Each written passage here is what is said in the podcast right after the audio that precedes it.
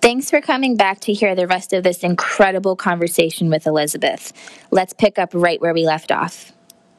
Thinking about, you know, your time in the community, whether a stranger has stepped in or hasn't stepped in to help, do you see COVID changing um, people's responses, um, whether they're more willing to help or they're not as willing to help? Um, and I know it's kind of a two parted question. Um, so di- digest that however, whatever comes out. well, I, Elizabeth, hate, absolutely hate asking for help from strangers. I absolutely hate it. And the reason why I do is because I already assume that everybody knows or thinks that I can't do things. So, what I want to show people is that I am capable of doing things. Mm-hmm. So, I hate asking for help. And honestly, when people ask me for help, my response is always a polite no, thank you, I've got it. I will ask for help if I'm in a grocery store and I can't reach something. That I do. That I do do. But um I has COVID changed? I don't know because I was. It was interesting because a couple months ago I was at the grocery store, and mind you, I hadn't really been to a grocery store much in the last year before this particular experience, and I from the moment I opened my door to get out of the car to the moment that I left the grocery store, I feel like 20 people asked me if I needed help. And I literally was about to, how do I say this politely? Just lose it. That's my nice way of putting it. Mm-hmm. Um, because uh, I can be very blunt. Um, and I went home, and at the time I had a roommate, and I just said, oh my gosh, I literally could not handle today. And we kind of had this conversation, and I think it kind of went back to was I forgetting the way that the world used to be? Or were people asking because we had all been away from the world for so long that we all kind of forget how to exist in society? Or is it also that we now live in 20 well this is 2021 at the time where we are trying to become more aware you know which one was it? I don't know. Mm. but yes i'm yeah. the worst person to ask about asking for help. No i no it's okay. I just i was curious on and i again I, it's going to be so individualized um, with people but it just gives me a an extra thought because it's like we're being so we don't want to touch we don't want to interact we don't want to get too close to somebody. So i don't know. I just was curious if that was something that you've noticed. But it's also commendable because like you said you just you want to show that people that you can do it and you don't need the help. And i think that's wonderful at the same time. I love yes. the three questions that you and your roommate kind of unpacked together and had a a deeper conversation around that experience as well. Because I too do not like to ask for help. um, Apparently, I learned a lot from you. Yeah. I really want to have another episode of all the babysitting advice I ever gave. Yeah, that definitely would be another episode. Um, but yeah, it, it's hard to ask for help because I often want to come across that I I have it, I can do it, it's no big deal. So um, you're not alone there. But in this season of my life, I have decided that I am going to ask for the help. Um, so that's where I am right now in this season. Um, Elizabeth, I have a question for you mm-hmm. um, that definitely goes kind of um brings together a big part of our podcast is what does belonging mean to you and specifically how do you see yourself belonging in a society that isn't tailored for people with disabilities? That is a loaded question. Um, a big one. It's a big one. Yes. Um it's one that, you know, off the top of my head, it kind of first thing that comes to my mind is I don't ever felt like I've belonged in this world. But to kind of go off on a tangent, I think that's kind of what China taught me was that okay, so backtracking a little bit, I think that there are people in this world that wait for change and then they can live or they can survive or whatever it is they're trying to do. Or there are people in this world that have to be a part of the change. And I think where I belong in this world is being a part of the change. And I think realizing that my uniqueness was inspiring to people and realizing that if I honed in on that uniqueness and owned that, um, that there was a huge place for me in this world. Um, and but I had to live with confidence and I had to own who I was through and through and to not let all the noise around me affect me. And so I think that I guess to say that do I belong in this world? No, but yes. mm-hmm. Hmm. Wow, we took some. I'm thinking, yeah, and I'm thinking, I'm just processing. I'm processing. no worries. Um, I'm just gonna pretend like I left people speechless. That's right. You know, you, you have left me speechless many a times, many a times. Just, but in speechless, like just totally in in awe. Friends, we wanted to interrupt the episode for a few minutes to discuss the pause we took after Elizabeth answered a question. When we started talking about our podcast, one piece that was incredibly important for us was asking the deep, vulnerable questions, one being around belonging. While we realized the questions would be hard to ask, we forgot how hard it could be to hear the response. Elizabeth's real and raw answer of that she didn't feel like she belonged hit us in such a way it literally left us without words. We didn't want to fill the odd silence with fake words, but wanted to embrace the uncomfortable moment of silence. It's in the silence we really feel and hear what was just said. After our conversation ended with Elizabeth, we were still taping off record. It was at this time we shared with her how hard it was to hear the words she spoke. In this time with her, she continued to share, and we asked if we could add this to our taped conversation, and she said yes. So let's pick up after where she left us speechless. Um, I, you were like the first person I knew with disability. Yeah, I still get that to this day, which which is so my whole mission has kind of been to reach the non-disabled community because I just feel like there's so many people that don't know people with disabilities that we need to reach those people because nothing's ever going to change if we don't. But also, one of the things that I love about you all doing your podcast from the perspectives that you are is that you wait, you both don't have disabilities, right? I know one of you doesn't. No. no so Nicole's an OT. And yeah. so she she chose to work with people with disabilities as a choice. And obviously I have Anna Kate, so mine was by chance.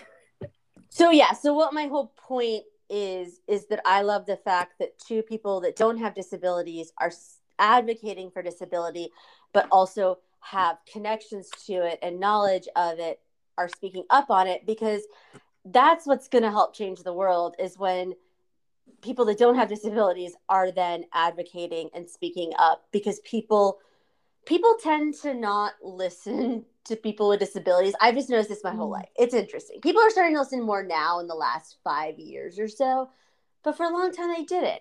And the other thing about disability is, and I wanted to say this today, there was never a right moment to say it, but disability is such a silent minority. No one ever talks about it. It is not in the diversity and inclusion talks.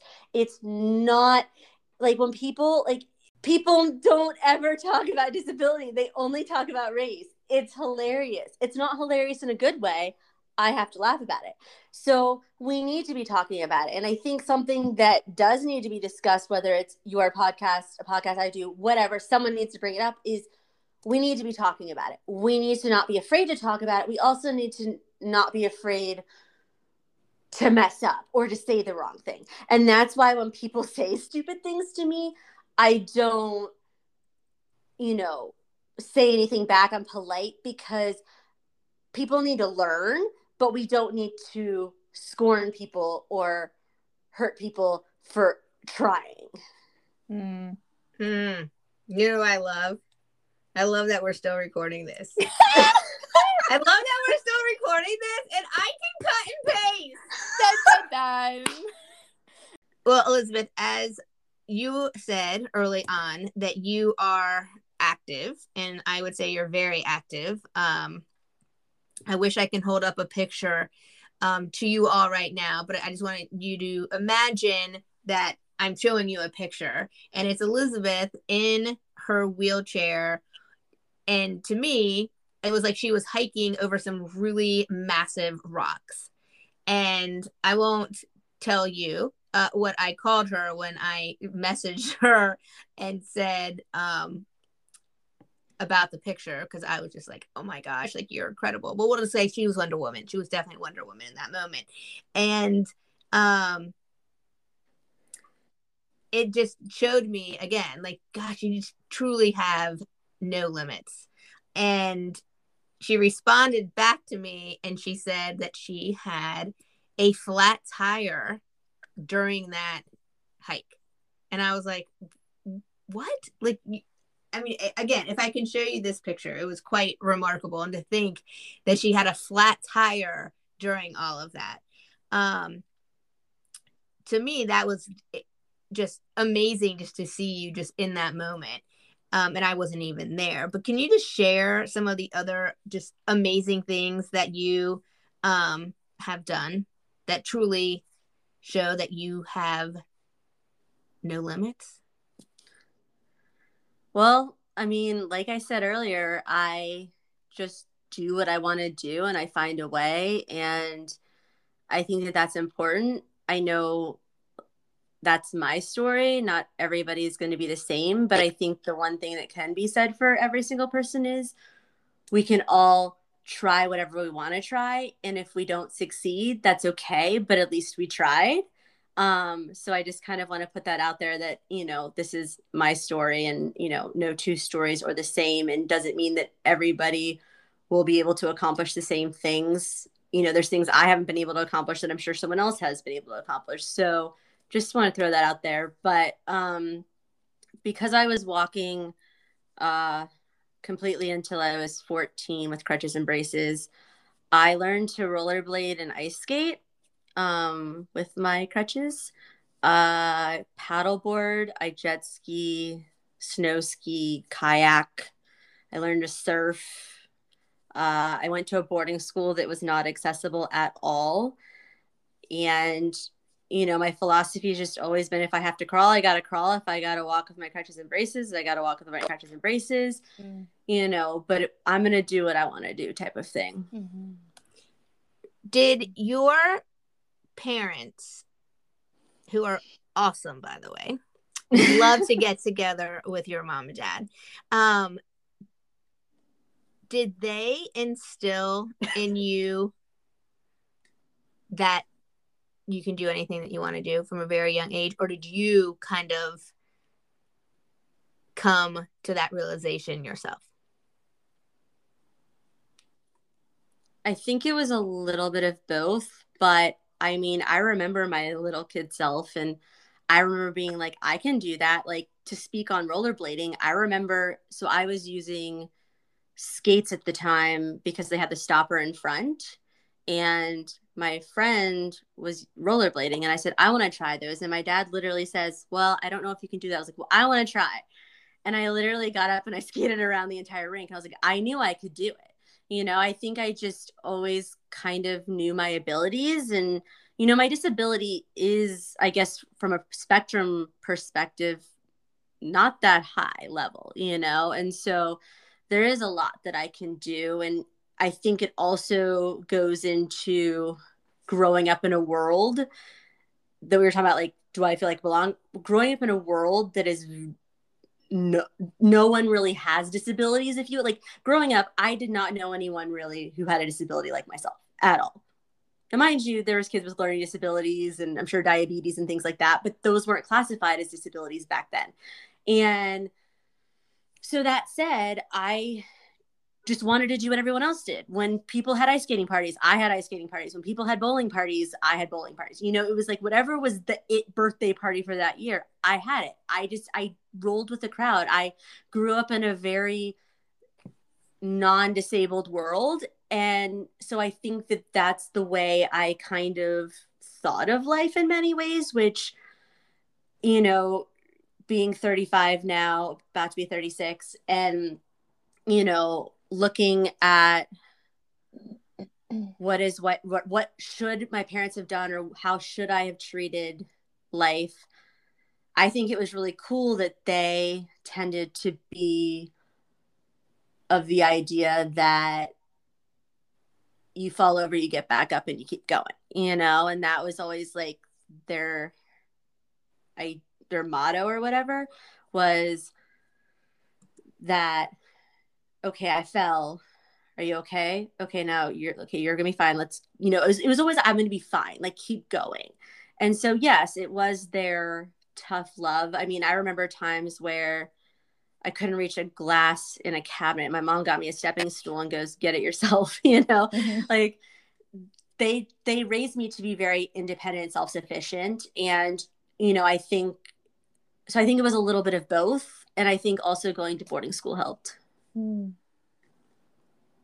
I wonder if some of that, everything you just shared in that question alone, if that goes back to just kind of um, how you see like yourself belonging in the society um, and how you answered that question too. I'm just seeing a little bit of a parallel between both of those answers for you. And I have nothing to per se comment on more. I just, I'm really, I'm being honest. I'm, I was really stuck with um, how you were talking about belonging in society, and then just hearing this follow up question. It's kind of tying it together for me, and I just appreciate you being so honest about it and where you are with your journey, and where how you've learned and been shown and taught that you have no limits and that you fully are succeeding at that so well too. So, um, I mean, is there anything else I can answer regarding the belonging statement or? No. So that's the thing. I think you answered it so well. And I just, I think just personally, as like an interviewer, I want to have like a great follow up co- comment or a great follow up convo off of it. Um, and it's okay that we, that I don't. And I think that's just something I'm going to learn through some of this podcast. It's going to teach me and Emily. Um, because you you answered it uniquely for yourself and there's no right or wrong. I've i love what you said. I just if you could see my face while you were saying it i just had such a um i just i felt compassion. I felt your compassion coming out you were talking about it.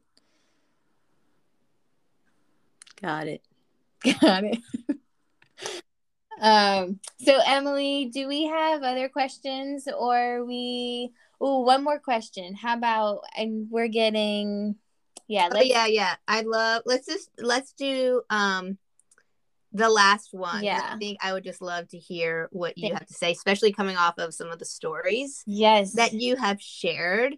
Um, what are some stigmas that you want to squash about disability in general or specific to spina bifida? Be real. Don't hold back. This is a this is an interesting one because I'm sure I have a bunch, but trying to come up with some is I don't know. I'm, I'm trying to think. But that said, I think the thing that always comes to my mind is disability isn't black and white. It's a wide spectrum.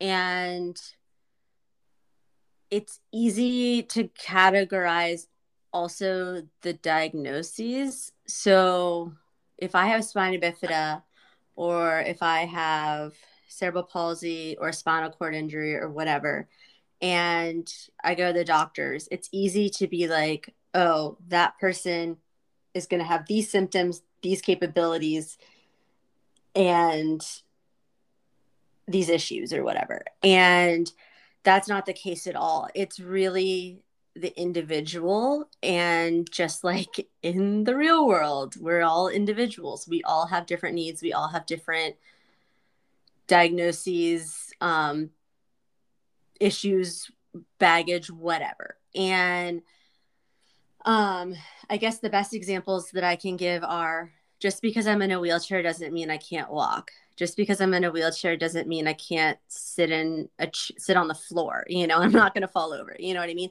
Just because somebody is blind doesn't mean they can't see. Just because somebody is deaf doesn't mean they can't hear.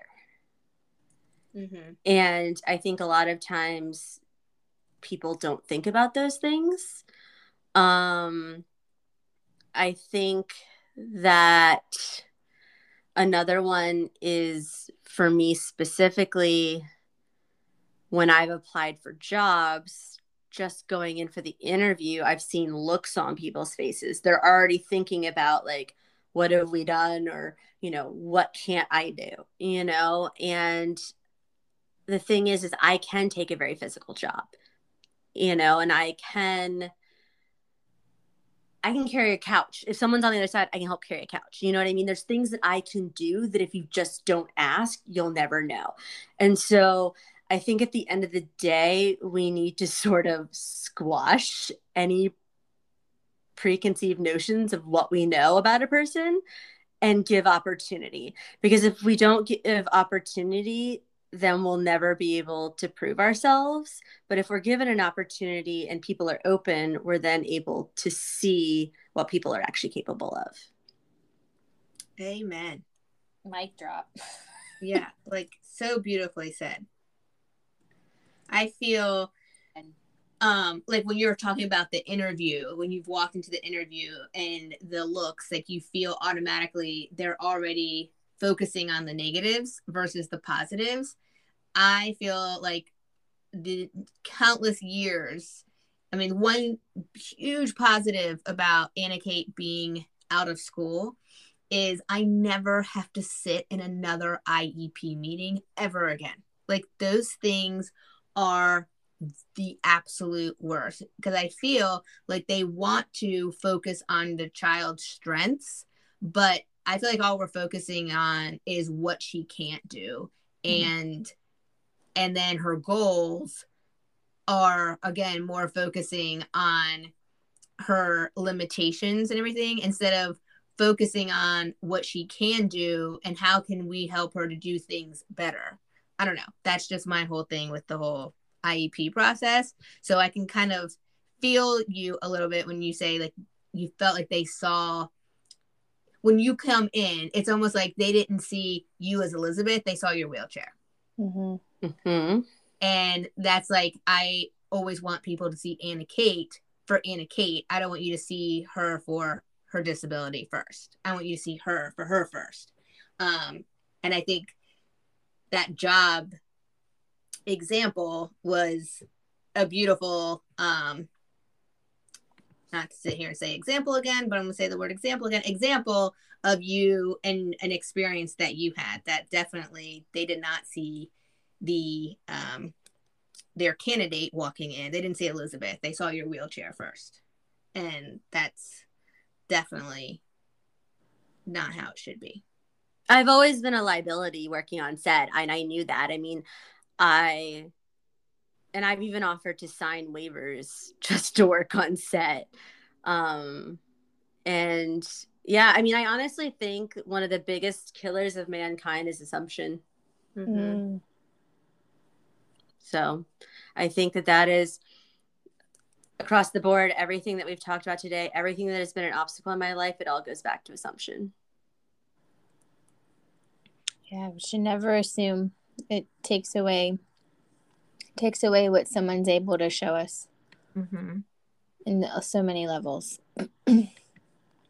Yeah. Well, Elizabeth, you have given us so much incredible content and words. Um, I'm like, I don't even know what I want to highlight and quote you on because there's just so I got many things that you said, like, oh my gosh, like this is so awesome. We're gonna um, have a we're gonna have five posts on you. I know. and I just have thoroughly enjoyed reconnecting with you again and before we even started um, taping, having enjoying some laughs from the past. Um, but before we wrap up, we always ask our um, guest one last question that we don't send you.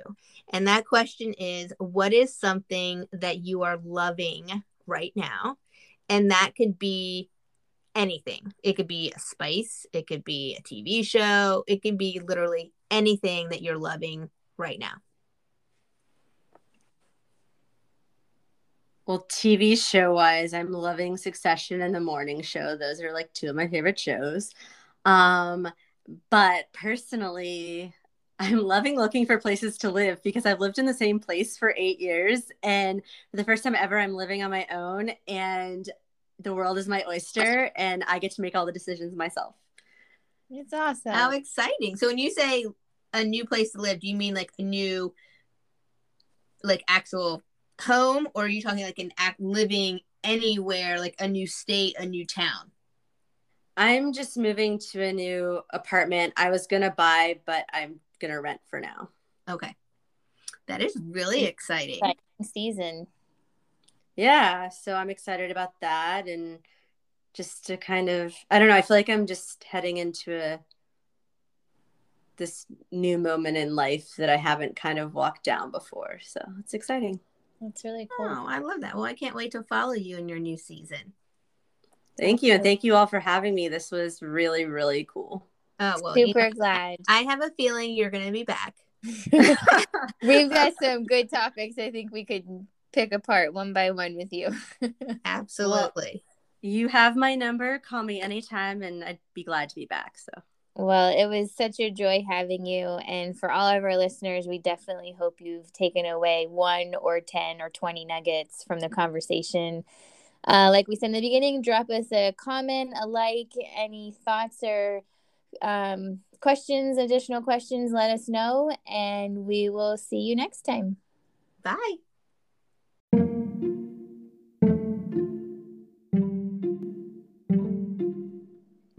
We hope you enjoyed another conversation and learned something that may change how you view people living with disabilities. Feel free to drop us a comment, like, and please share.